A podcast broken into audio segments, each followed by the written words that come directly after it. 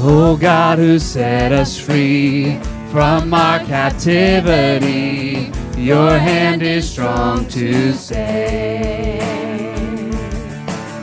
You split the raging sea, you crush our enemies, your hand is strong to save. The Lord our God is mighty in battle. Not afraid.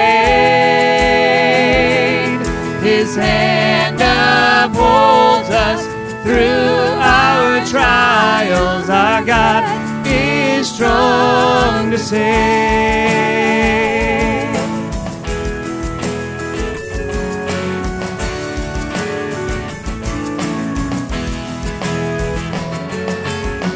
Here in this desert place, we're carried by your grace, cause your hand is strong to save. When in the promised land, we'll see your perfect plan, cause your hand is strong to save. The Lord our God is mighty in battle. We are not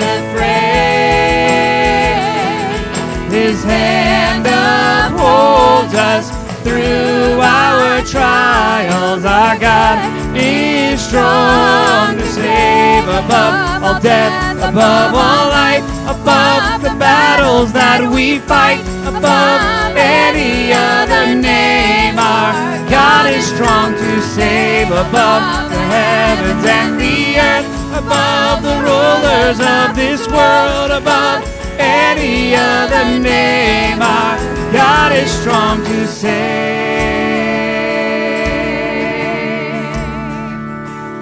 The Lord our God is mighty in battle. We are not afraid.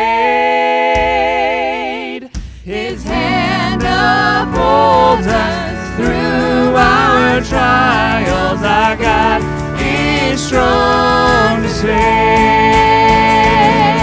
The Lord our God is mighty in battle.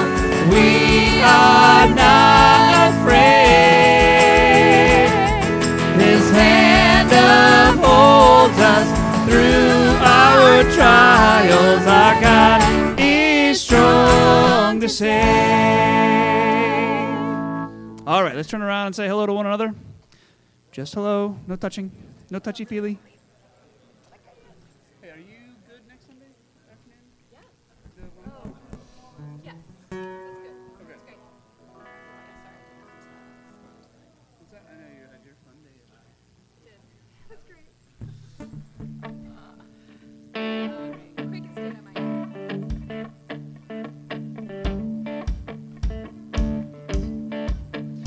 You have called us out of darkest night into your glorious light, that we may sing the wonders of the risen Christ. May our every breath retell the grace that broke into our strife with boundless love and deepest joy with endless light. May the peoples praise you. Let the nations be glad. All your blessing comes that we may praise, may praise the name of Jesus.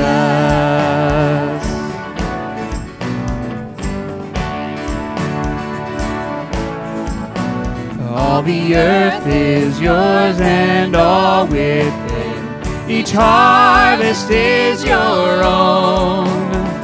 And from your hand we give to you to make Christ known. May the seeds of mercy grow in us for those who have not heard. May songs of praise build lives of grace to spread your word. May the peoples praise you. Let the nations be glad.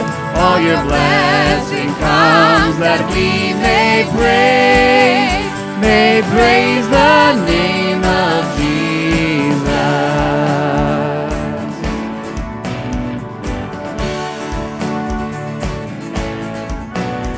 It's our holy privilege to declare your praises and your name to every nation, tribe, and tongue. Your word proclaim. May the peoples praise you. Let the nations be glad. All your blessing come that we may Jesus.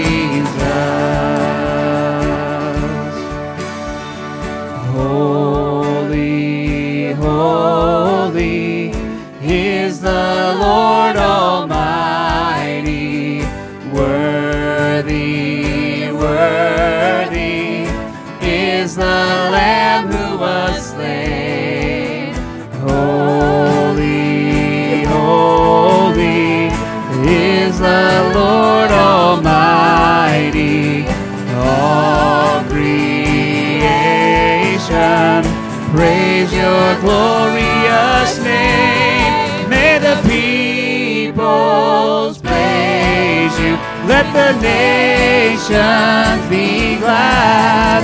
All your blessing come that we may praise, may praise the name of Jesus.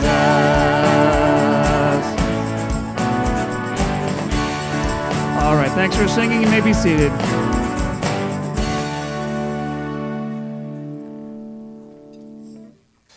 Thank you, praise team. Good morning, everyone. Welcome to Garden Chapel on this very bright and sunny, because it's coming right off that car and in my face, summer day. We are glad that you are here joining us uh, to worship.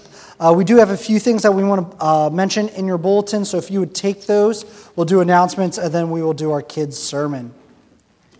Um, so in the bulletin, you'll see, uh, again, if you weren't here the past few weeks, we did cancel the VBS week long event. However, we are looking at doing a VBS Family Day and back to school event. We will get more details uh, to you guys in the upcoming uh, weeks here as we start getting that all planned out. The ladies' Bible study, Psalms 23, is starting this Wednesday night. We want to encourage all the ladies to come out to this seven week DVD Bible study. Um, that will focus on some Psalms 23, the shepherd with me. If you have any questions about that, please contact Mary Beth Romberger. Her, uh, her information can be found in our phone directory. Family camping trip, uh, those, that information is still in there. Please contact Jason Ryan if you have any interest. Uh, background checks, if you've been contacted by me or Mindy, please make sure that you get those done. If you need help of any kind, please contact me. I'll walk you through the process or I'll help you do it uh, in the office. And then finally, a work day. We do have uh, July 18th, this Saturday, a work day scheduled from 8 to 12. We got a few things around the property that we do need to take care of, from root weed pulling uh, to some trimming of trees here and there. Uh, so we can use everyone's help. Actually, if you looked as you came in, you'll see a giant pile of mulch out there, or uh, tan bark to, to lay out in the playground. Again, we need help. Uh, so if you're willing to give up some time there Saturday morning, uh, please consider coming out to help us here at the church. Also, please be in prayer. July 18th is also a tractor pull event. So we want to encourage everyone to please be in prayer this week, not only for safety for the event, for weather for the event, but also we have an awesome chance to share the gospel of Jesus Christ uh, with people all at that event. And so please be in prayer for Paul as he plans and puts that together, as well as for his staff. Um, one other thing in, in our bulletin, you'll see the LOL. Uh, the LOL, again, is our encouragement to you guys as a church throughout this whole year of uh, 2020 to be living out the love of Christ in practical ways to those around you. So we've been encouraging you every week with some practical idea of showing love to someone else. Uh, this week, we're going to encourage you to write a note to your local police department and to thank them for, the serv- for their service.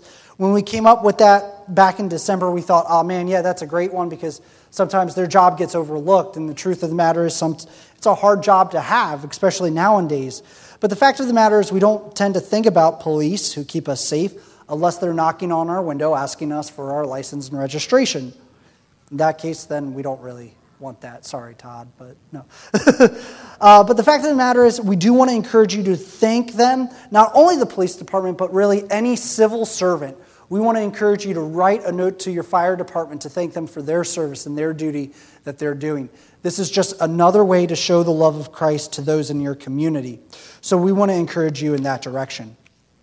The final announcement I have is just one continue to please be in prayer for the elders uh, as well as for the servants as we continue to make leadership decisions here at the church. Uh, the elders did meet this last week. We've been doing every, every other week at this point. Um, the, the rest of July at this point is going to be looking like modified services, so please be aware of that. But we do want to encourage you to please continue to pray for wisdom and discernment as we navigate some of these tough times. All right, with modified services, since we're not doing Sunday school, we've been doing kids' sermons up here during our services. We've been taking a look at our Gospel Project material. We've talked about the life of Jesus Christ, um, and we've been talking about uh, his miracles, and we just transferred last week into his teachings. And so we looked at the Sermon on the Mount through a video. The video was just an idea of just to help you see that Jesus said that the people who are part of his kingdom live, act, think differently than everyone else. They're supposed to be the light and salt of the world. Today, we're going to be talking at another concept that the people who follow Jesus, there's a cost to it. When you trust in Jesus Christ, it comes at a cost. And we're going to be taking a look at four different chapters in the Gospels today Matthew chapter 8, Matthew chapter 16, Luke chapter 9, and Luke 14. Don't worry, I'm not going to read all of those. However, we are going to summarize these stories because they're very important. Jesus makes it very clear if you want to follow after him, there is a cost to think about. So, large cl- crowds, of course, traveled around with Jesus because he was doing miracles. They were amazed. They wanted food. And, and of course, he had some disciples who would come up to him. And one came up to him and said, Teacher, I tell you what, I'll follow you wherever you go. Jesus told the man, The foxes have dens Birds of the, of the sky have nests, yet the Son of Man has no place to lay his head. Another disciple came up to him and said, Lord, I tell you what, I'll follow you, but first let me just go and bury my father. Jesus replied, Follow me. Let the dead bury their own dead. Jesus told the people that following him was not going to be an easy thing. It would cost them quite a bit. Anyone who comes to me must be willing to leave his family you must love me most of all, more than your own life. Anyone who is unwilling to suffer cannot be my disciple. Jesus wanted to get this point across. In fact, he told them two stories or two parables. He said, Think about this. If you wanted to build a tower, you would first sit down and you'd figured out the cost of what it would take to complete that tower. Otherwise, you'd begin the work and you'd realize you'd be unable to finish. And then he says, Everyone would laugh at you. Back then, it was foolishness to not complete a job there. And Jesus simply says, Look, it's common sense. You want to buy a house, you want to build a house, you think about how much it's going to cost you, about what you can actually do. The next story he said is think about this way if you were a king, you wouldn't go to war with another king without considering your army and figuring out if you have a great enough number to win the war. If you have too few many men to fight, I mean, a good king would send someone to go ask for peace before the battle even started. See, Jesus makes it very clear. We understand there's a cost to things. The fact of the matter is, have we thought through the cost? Jesus wanted the people to consider this, or consider the cost of following him. He simply said it this way If you are not willing to give up everything you have, you cannot be my disciple, Jesus said. Following Jesus means giving him complete control of our life, putting him first. But it's not an easy process. And I'm sure many of you guys who are Christians here understand this. It's not always an easy thing to do. But it is worth it. The fact of the matter is, giving up the things in this life here, the temporal things, is so much worth or it's so worth it when we consider what we gain when we follow Jesus Christ. That's eternal life, forgiveness for sins, the hope of salvation in our life. Jesus said, Whoever gives up his life for me will find it. What good is it to have everything you want in this world, to gain the whole world, yet give up your life before God? So, see, Jesus taught people that following him was not an easy thing. It cost, it required commitment, it required sacrifice. But when we trust in Jesus, we give him complete control over our lives, and we find true life in him. Because he's the one who gave up his life to rescue us from sin and from death. And everything he has done has made it so much better and so worth it to give up the things in this life. Let's pray. Dear Heavenly Father, Lord, we do thank you for this day, and we thank you for all that is that you have given to us, provided us with, blessed us with. Lord, I want to pray that as we continue together in our service today, that you will work in our hearts and our minds. Help us to remember that following you does come at a cost. We are to put ourselves aside, put our wants aside, and put you first and foremost in our life. Lord, help us just to remember that making that decision to trust and to follow you is completely worth it. That you have given us everything that we truly do need. And Lord, I just want to pray that as we continue to study your word today, as we continue to praise your name in song, that as you work in our hearts and our minds, that we will just remember that we need you every moment in this life. Be with us in the rest of our service here today. We pray this in Jesus' name. Amen. The Bible tells us pretty clearly that the wages of sin is death. The penalty that we rightly deserve for not measuring up to God's glory is eternal death and separation from Him uh, forever. But God is rich in love and mercy and sent His Son, Jesus, to die on the cross for our sins. And I'd just like to read a couple of verses from Colossians this morning that are I think, very encouraging for us. It says, And you who were dead in your trespasses and the uncircumcision of your flesh, God made alive together with him, having forgiven us all our trespasses, by canceling the record of debt that stood against us with its legal demands. This he set aside, nailing it to the cross. Jesus Christ bore the penalty for our sin, uh, and if we put our faith and trust in him, we can have hope of eternal uh, joy with Him in heaven forever. That's what some of the themes in this last song uh, talk about. So let's stand and rejoice in that truth this morning.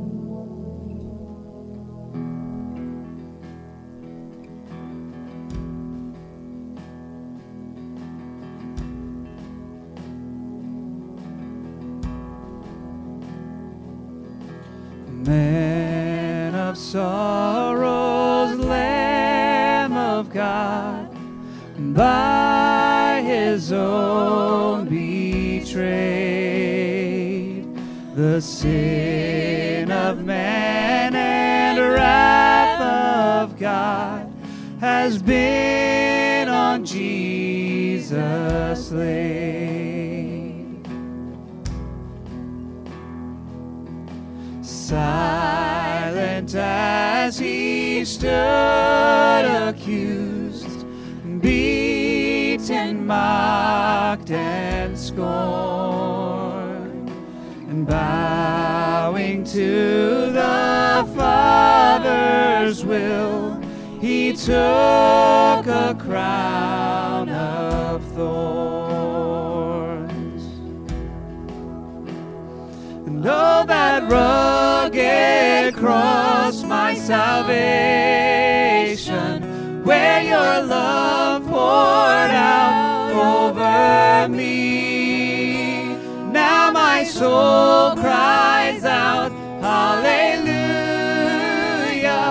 praise and honor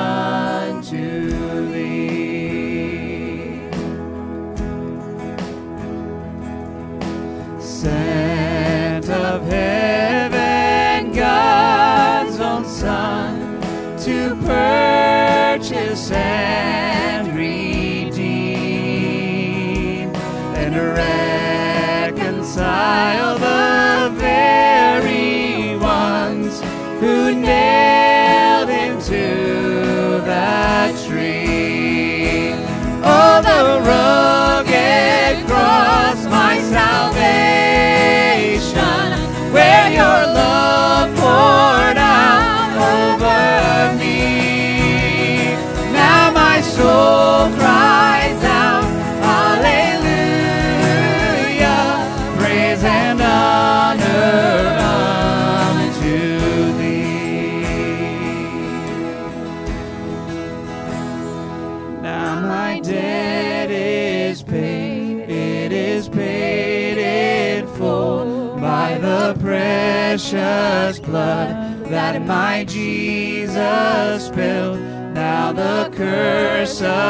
sin has no hold on me. Whom the Son sets free, oh, is free indeed. Now my debt is paid, it is paid in full by the precious blood that my Jesus spilled. Now the curse of sin has no hold on me. The Son sets free, oh, is free indeed. Oh, the rugged cross, my salvation,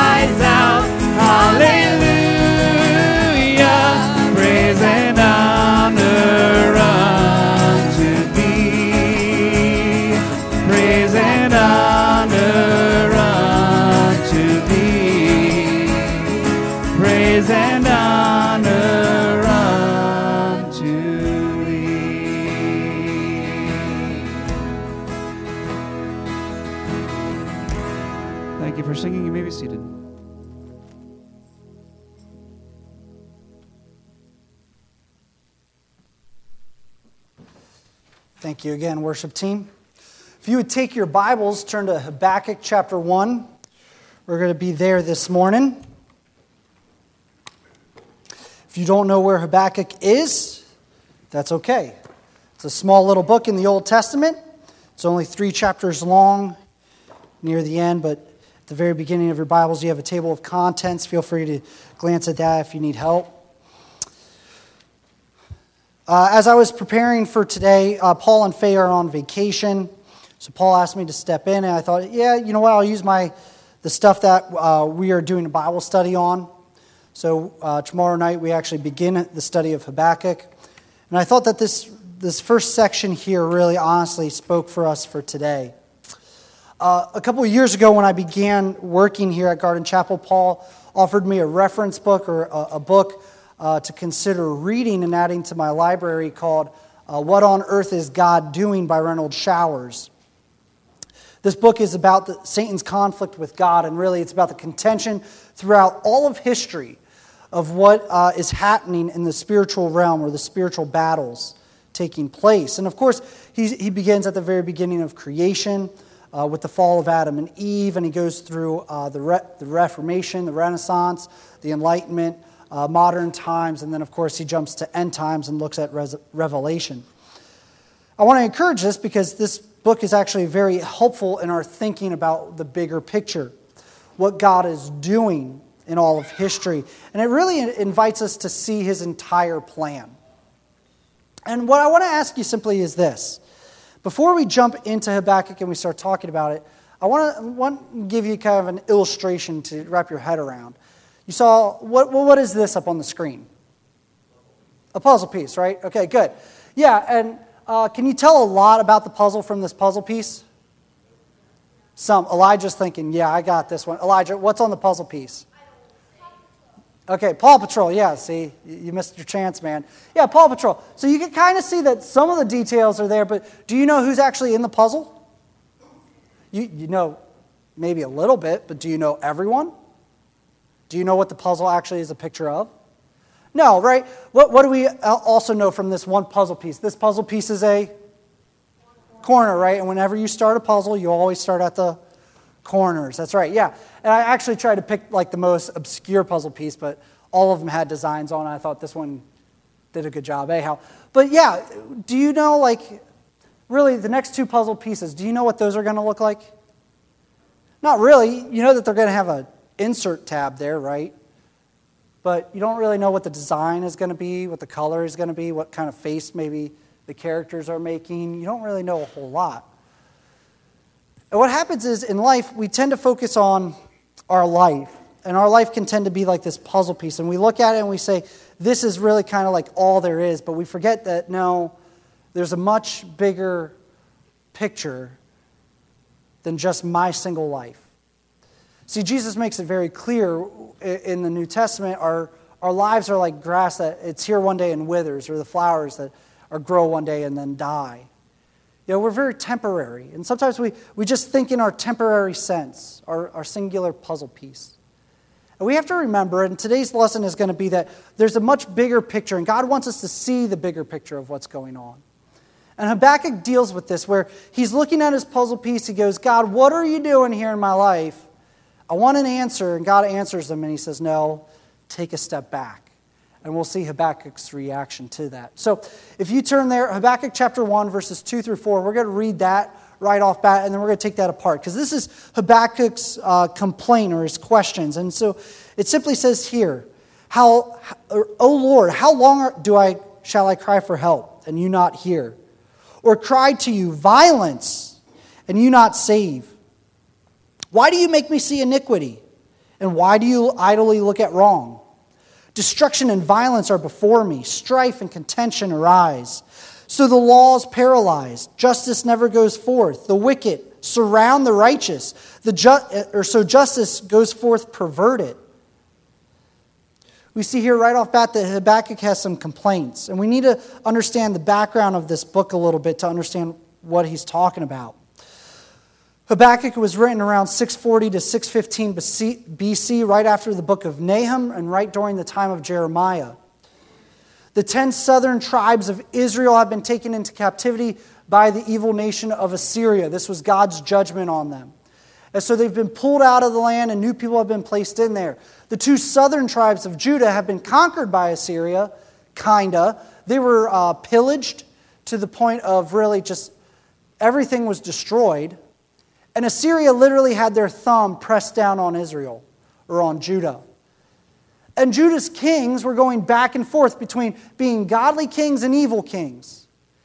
And at this point in time in Habakkuk's writing, Jehoiakim or Jehoiachin, depending on uh, 1 Kings and 2 Kings, whichever one you're reading there, comes into play. Now, Jehoiakim is a very significant king, one that we have to know kind of a little bit about. His name can actually be found in Matthew chapter 1 in the genealogies of Jesus Christ.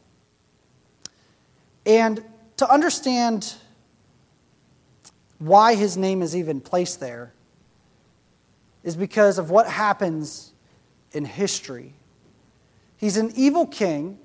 Jeremiah literally writes him a letter, or writes him from God a letter to be read and to be followed. And Jehoiakim takes that letter, that scroll, rips it up, and burns it. And then he tells his army, You're going to find Jeremiah and his scribe, and you're going to kill him. That's it. We're done with this. And he turns against God, and his rebellious heart actually leads him, or, well, actually causes God to do something very unique. Does anyone know what God has actually done to Jehoiakim or Jehoiachin? Anyone want to take a guess? I preached this a long time ago at Christmas. God actually curses him and says, Never again will your sons sit on the throne of David. Which is why Jesus Christ didn't come through the line of Joseph, right? Because otherwise he'd be a seed from Jehoiakim. But there's a reason why Jesus comes through Mary's line and inherits the blessing or inherits the kingship of the firstborn son through Joseph. Now, our Bible study group's going to hammer that out a little bit more tomorrow night. But the fact of the matter is that this king is so bad that God curses him to tell him, Your sons aren't going to sit on this throne anymore.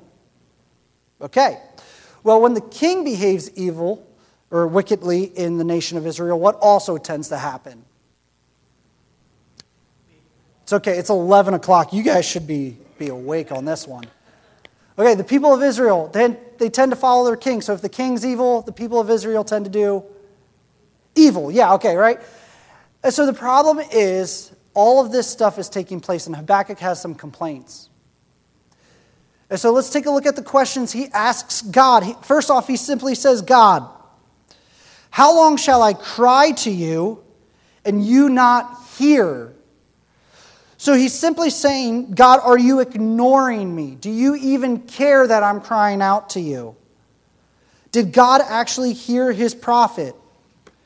Habakkuk wants to know. The second question is hey, how long do I have to cry violence and you not save? Whether this is violence against him or whether it's just violence happening in the nation of Israel. I don't know. But the fact of the matter is, he's simply saying, I cry about the violence, yet you're doing nothing, God. Why is it? Then he goes on, he has another one. Why do you make me see iniquity? Essentially, he's simply saying, Look, there's evil, there's deceit, clarity, idols. All these bad things are happening in our land, God. Why are these things even happening? They shouldn't be a part of God's people, they shouldn't be a part of this land. It leads into the last question Why do you idly look at wrong? Or some translations will simply put it this way Why do you tolerate wrongdoing? So God's prophet wants to know God, why are all these bad things happening in the land and you're not doing anything? Why are you not acting? And the thing is, these questions that Habakkuk, Habakkuk has are not really new questions to us. If you go through Scripture, you know that people deal with these things all the time. The book of Psalms, David writes very much the same questions in many of his Psalms. Why do you allow my enemies to overtake me, God? Why is it that you allow the wicked to prosper, God? Even through Job, Job wrestles with questions like these. And then, even in the New Testament, we see some of these things lived out, where the evil religious leaders are allowed to kill the Messiah. Why is it that evil is allowed to happen how comes God doesn't work? And the fact of the matter is, even in today, over the last couple months, we've all probably been a little discouraged and disheartened because of the things we've seen on TV, the things that we're wrestling with, that we're grappling with. Not only illness and sickness around the world, but we're talking about riots and protests. We're talking about um, violence against other people. We're talking about just pure lawlessness. And we're wondering, God, why, why do you see everything that's going on in our country and you're just not doing anything? But you do understand this isn't a new thing. It's happened before all throughout history, and guess what? It's probably going to keep happening until Christ returns. The fact of the matter is, we wonder sometimes, God, why aren't you doing anything? And it's because here we're looking at our little puzzle piece. We're looking at this and saying, God, I just don't see you working here in my life. I don't see you working the way I think you should be working. Why aren't you dealing with this? And God actually, what makes this book unique is God responds to Habakkuk's complaints, to his questions, and he answers them. And so let's take a look. That leads us into this next section here. Oh, sorry. Before we jump to the next section, I forgot about this. The Habakkuk simply says, Because you're allowing violence, God, because you're allowing these bad things to happen, here is the results of it. So, what does he say? He says, Look, since God's not working, the law is not working, justice is not working, that whole system is just messed up. The wicked surround the righteous, they're gathering around, they're holding the righteous in place, and they're perverting justice, which means simply to distort or to make false by the virtue. The very core concept of justice doesn't really exist anymore because, God, you're not doing anything. I think these are pretty bold questions and a very bold complaint from a prophet. And so God gives him a bold answer, one that kind of blows his mind, one that's going to shock him. So let's take a look. Verses 5 through 6 here. God's answer is really through the rest of the chapter, but we're just going to take a look at these first two verses. It says here Look among the nations and see, wonder and be astounded. For I'm doing a work in your days that you would not believe if I told you. For behold, I'm raising up the Chaldeans, a bitter and hasty nation, who march through the breadth of the earth to seize dwellings not their own.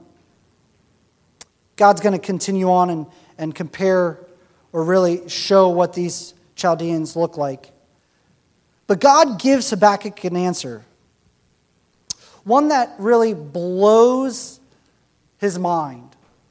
Because what does he say? He says, Look among the nations. Look bigger, Habakkuk.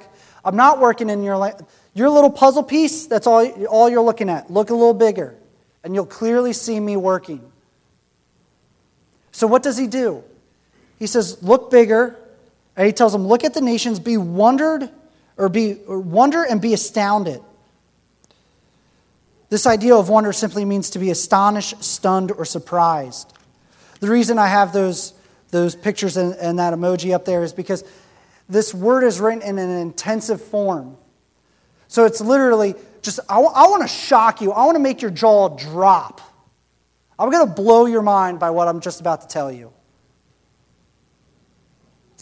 See, Habakkuk, if I told you what I was doing, you wouldn't believe it. So let me just give you a little bit of the picture. And so, what does he do? He tells them, I'm working in the other nations. Now, that should have been a surprise to Habakkuk. Because back then, you see, the ancient world had this idea that when you had land or governments against land and governments and armies, it wasn't just armies fighting and battling it out, it really was gods. Their God was really against your God. And we see that back in, in David.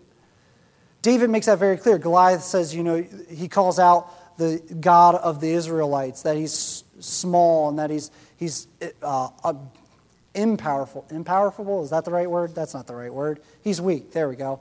the fact of the matter is, David says, no, that's, that's ridiculous. God will give me the strength to overcome this. See, their tension was that they thought, well, because Assyria had won, clearly maybe their God was bigger than theirs. And Yahweh is making it very clear and reminding his prophet that's not how it works. I'm the only one true living God. Guess what? I'm in control not of just your nation, Habakkuk, but I'm in control of what? Someone said it. Danielle, thank you. Everything. All of creation is his. He is in control. It's what makes Proverbs 21:1 like one of those powerful verses. The king's heart is in the hand of the Lord. And that's really what's being shown to Habakkuk here. I'm using the Chaldeans. And Habakkuk's going to complain about the Chaldeans. And here's why. Because God pretty much tells him, I'm going to use the worst people you can think of as tools for what I'm about to do. And so he says the Chaldeans. Now, who are the Chaldeans? The Chaldeans are simply the Babylonians. Assyria and the city of Nineveh, which was the capital of the Assyrian Empire, was going to be destroyed.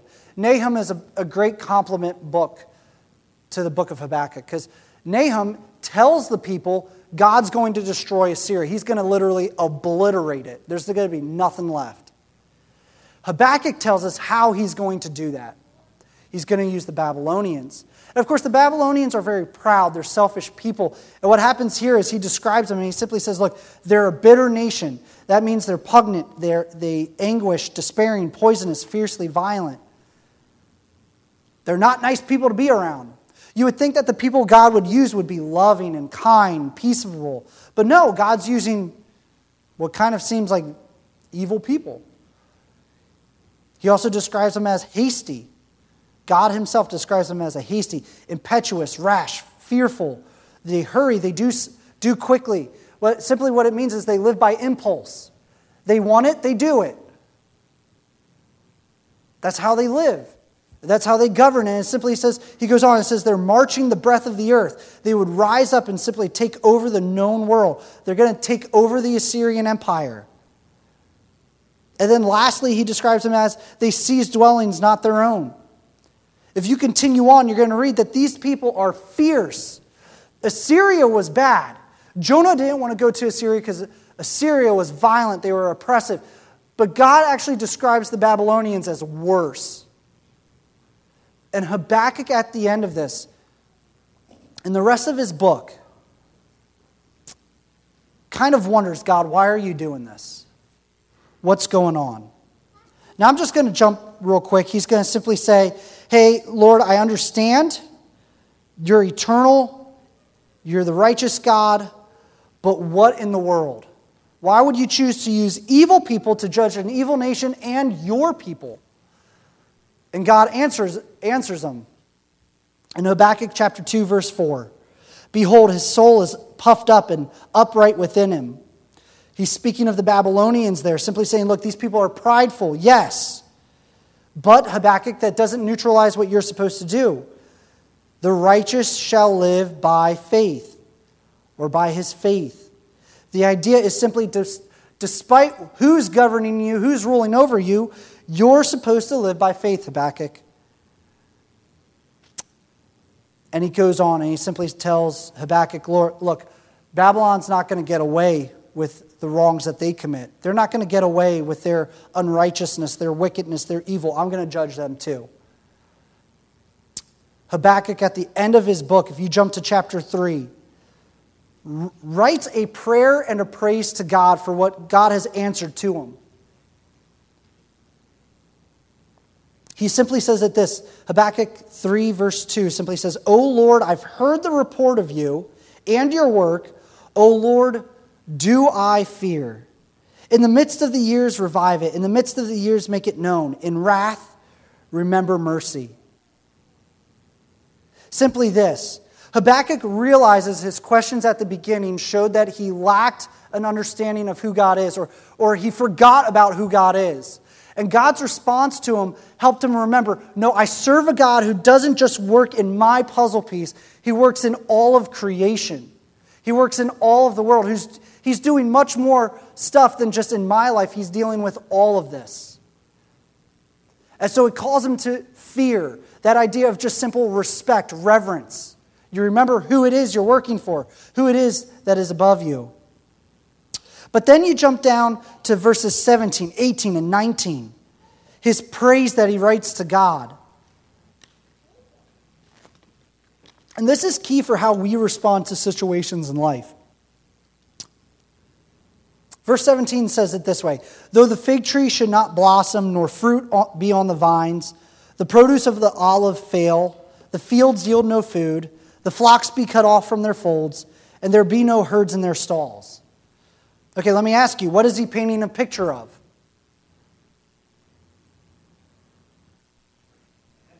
Famine, good. What else? Not just famine,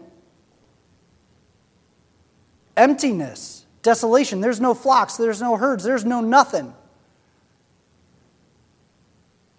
And Habakkuk says, when the land is desolate, when there's nothing going on, everything looks horrible, Look at his response, 1819. Yet I will rejoice in the Lord. I will take joy in the God of my salvation. God, the Lord, is my strength. He makes my feet like the deer's, and he makes me tread on high places. So Habakkuk ends his book with simply this While everything looks horribly wrong, who am I going to trust in? Okay, this is, I'm going to need you to speak up a little bit. God. Yeah, good, right? Okay, why is that? Because his salvation is found in God. Is God able to protect him? Yes. Is God able to take the desolate land, the lifeless land, and bring life to it? The answer is yeah. We see that all throughout Scripture. That is what God does. He takes things that we think are hopeless and brings hope out of them. And Habakkuk reminds himself, I will rejoice in the Lord. I will take joy in the God of my salvation. God, the Lord, is my strength. So when the tough times come, what does he say? I'll, I'll, I'll turn to God. I'll trust in him. He'll get me through this. And not only that, what he writes is what? You'll make my feet like the deer. So the question is well, what do deer do? Okay, I know I have hunters in here, right? Joe, what do deer do? Sure footed. They, they what? When they run, they hop, run, jump.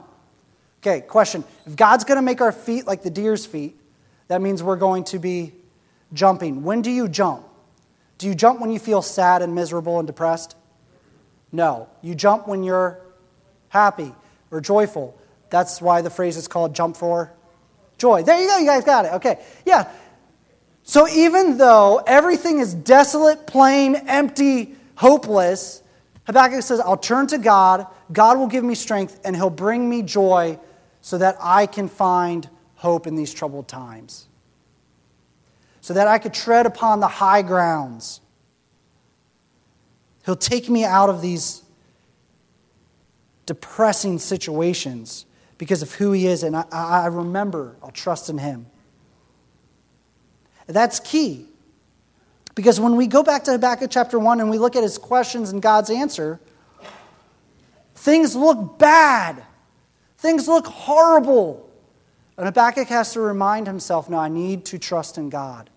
So the principle we see here today in this passage is simply this that we are to trust that God sees and knows what's happening and that his plans are being carried out. See, there's no doubt that God is working.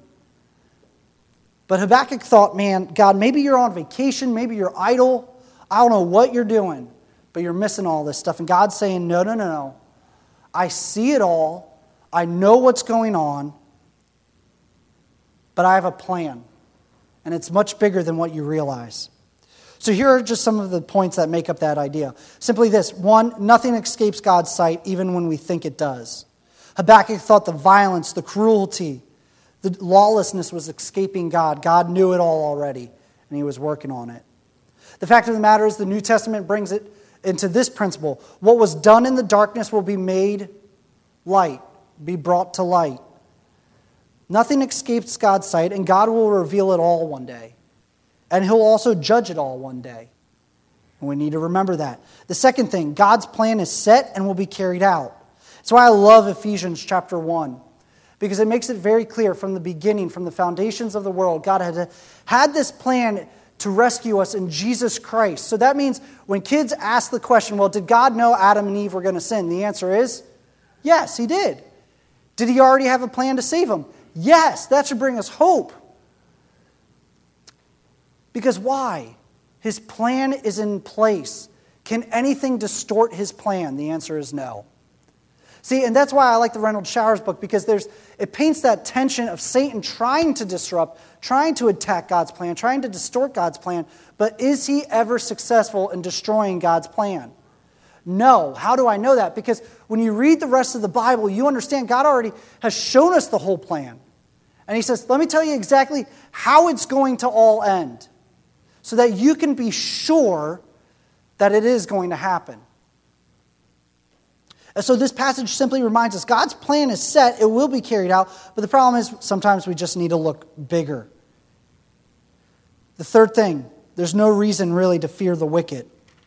See, Habakkuk was concerned that these people were getting away with all the violence, with all the oppression, with all of the, the, the, the strife, the enmity, the destruction that they're doing. He thought, God, you're just missing it all. The answer is no. This passage reminds us God sees it all, He'll deal with it all. There's no reason to fear the wicked. In fact, it's one reason why I think in Romans chapter 12 it's so key for the Apostle Paul to write for personal believers their responsibilities of how we interact with people. He says, as far as it be on your part, be at peace with everyone, right? But then he says, don't repay evil for evil. He says, that's not your job. He says, What? Vengeance is mine, saith the Lord. God says, I'll deal with that. And then right after that quote comes in in Paul, Paul says, No, but instead, instead of evil, do good. And then he tells you what to do. And that's some real tension. I mean, how can we even hold to that idea? Is because we know that God will deal with the wicked. Now, that doesn't mean that we don't step in when we can to stop evil from happening.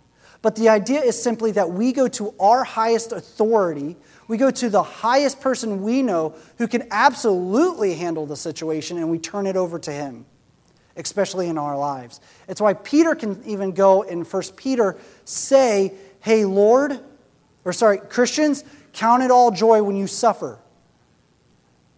It's, it's better to suffer for righteousness' sake than for the evil sake. Oh, yeah, by the way, count that a blessing that you're suffering for Christ. Paul says the same thing in a very similar manner. But then we see it lived out in Acts. I mean, you think about it this way when they're stoning Stephen, who all he is doing is preaching Jesus Christ, as they're killing him, he looks up, he sees Jesus Christ seated at the right hand of the Father, and he utters a phrase that probably would never come out of our mouths when evil is attacking us, which is what? Father, forgive them. In fact, it's what Jesus Christ utters on the cross to the people crucifying him. Why in the world could they have that attitude, that mind perspective that when I'm suffering and evil is getting away, it seems to be getting away with it, God, how can I even say forgive them? Because why? Does evil really get away with it? No, it may seem like it, but does God overlook that? No. He will call to account everything one day. The wicked don't get away with it. In fact, he may be judging the wicked, just not in a way that we see. The next thing, and the last point here in this principle is simply this we need to look bigger than our life and our puzzle piece. Habakkuk was focused on his country, his kingdom, what was going on in his life. And God says, No, I need you to look bigger because I'm doing a much bigger work. And in fact, the problem is, is because as humans, we have a limited mindset, we have limited vision. We don't know it all, we don't see it all. And the fact of the matter is, we have to trust God that His plan is bigger. But sometimes we do need to look outside of our life to see Him working.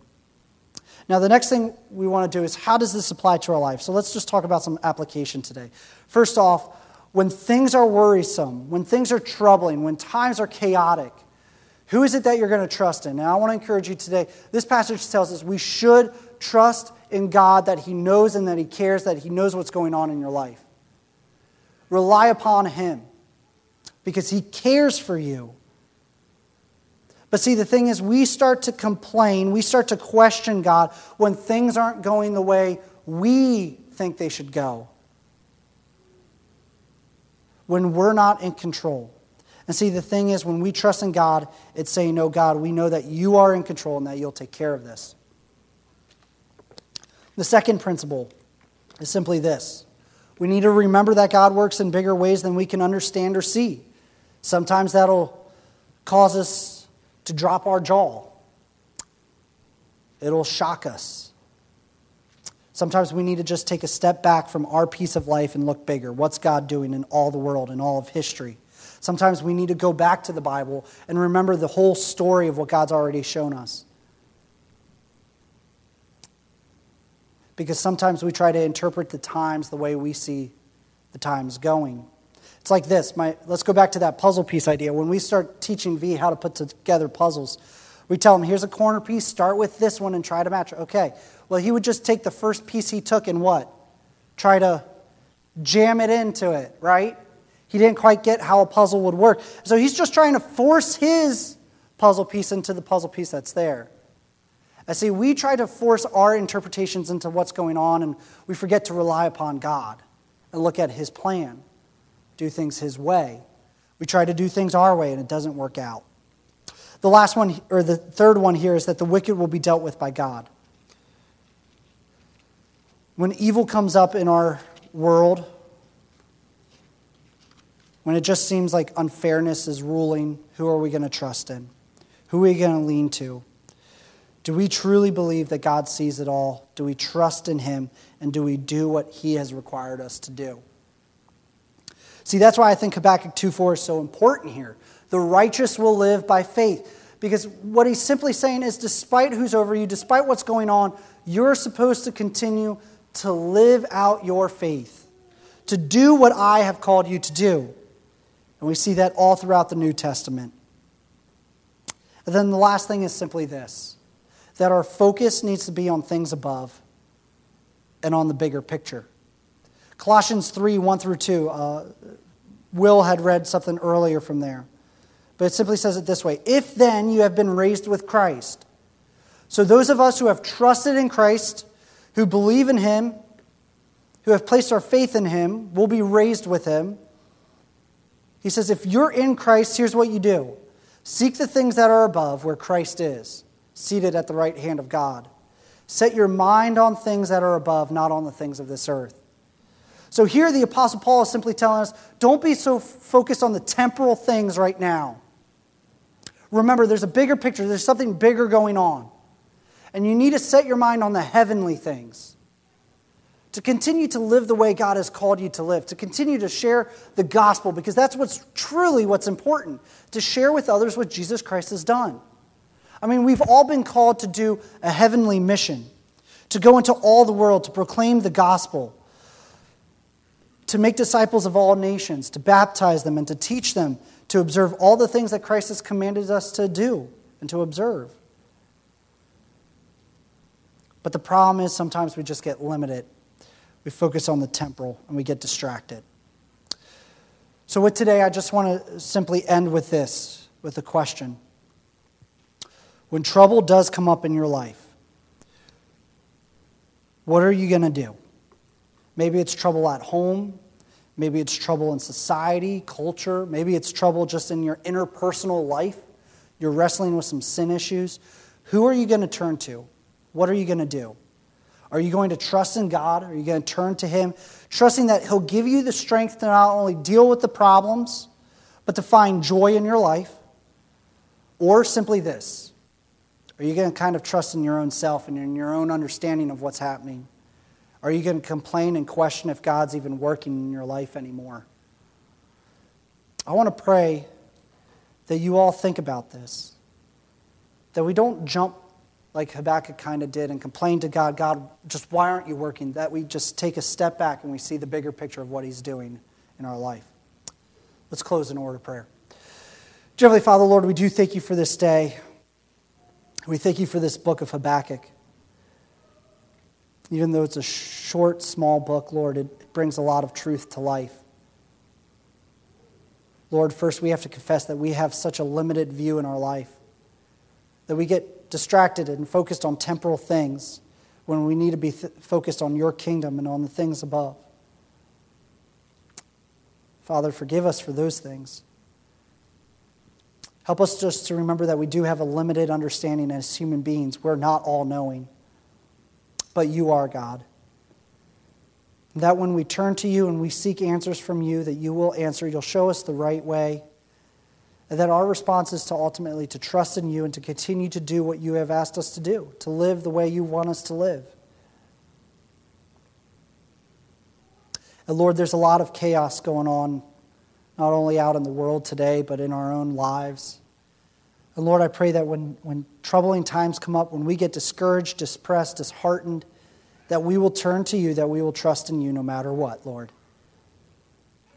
As we go out from here today, God, I pray that you just continue to work in our hearts and our minds. Remind us of these truths throughout this week. Help us to be the living examples and the living hope that this world needs. Help us to show the joy that you cause in our life. And help us to share that joy with others. Lord, be with us as we go out from here today. And we pray this in Jesus' name. Amen. You guys are dismissed. Have a great rest of your Sunday and go with God.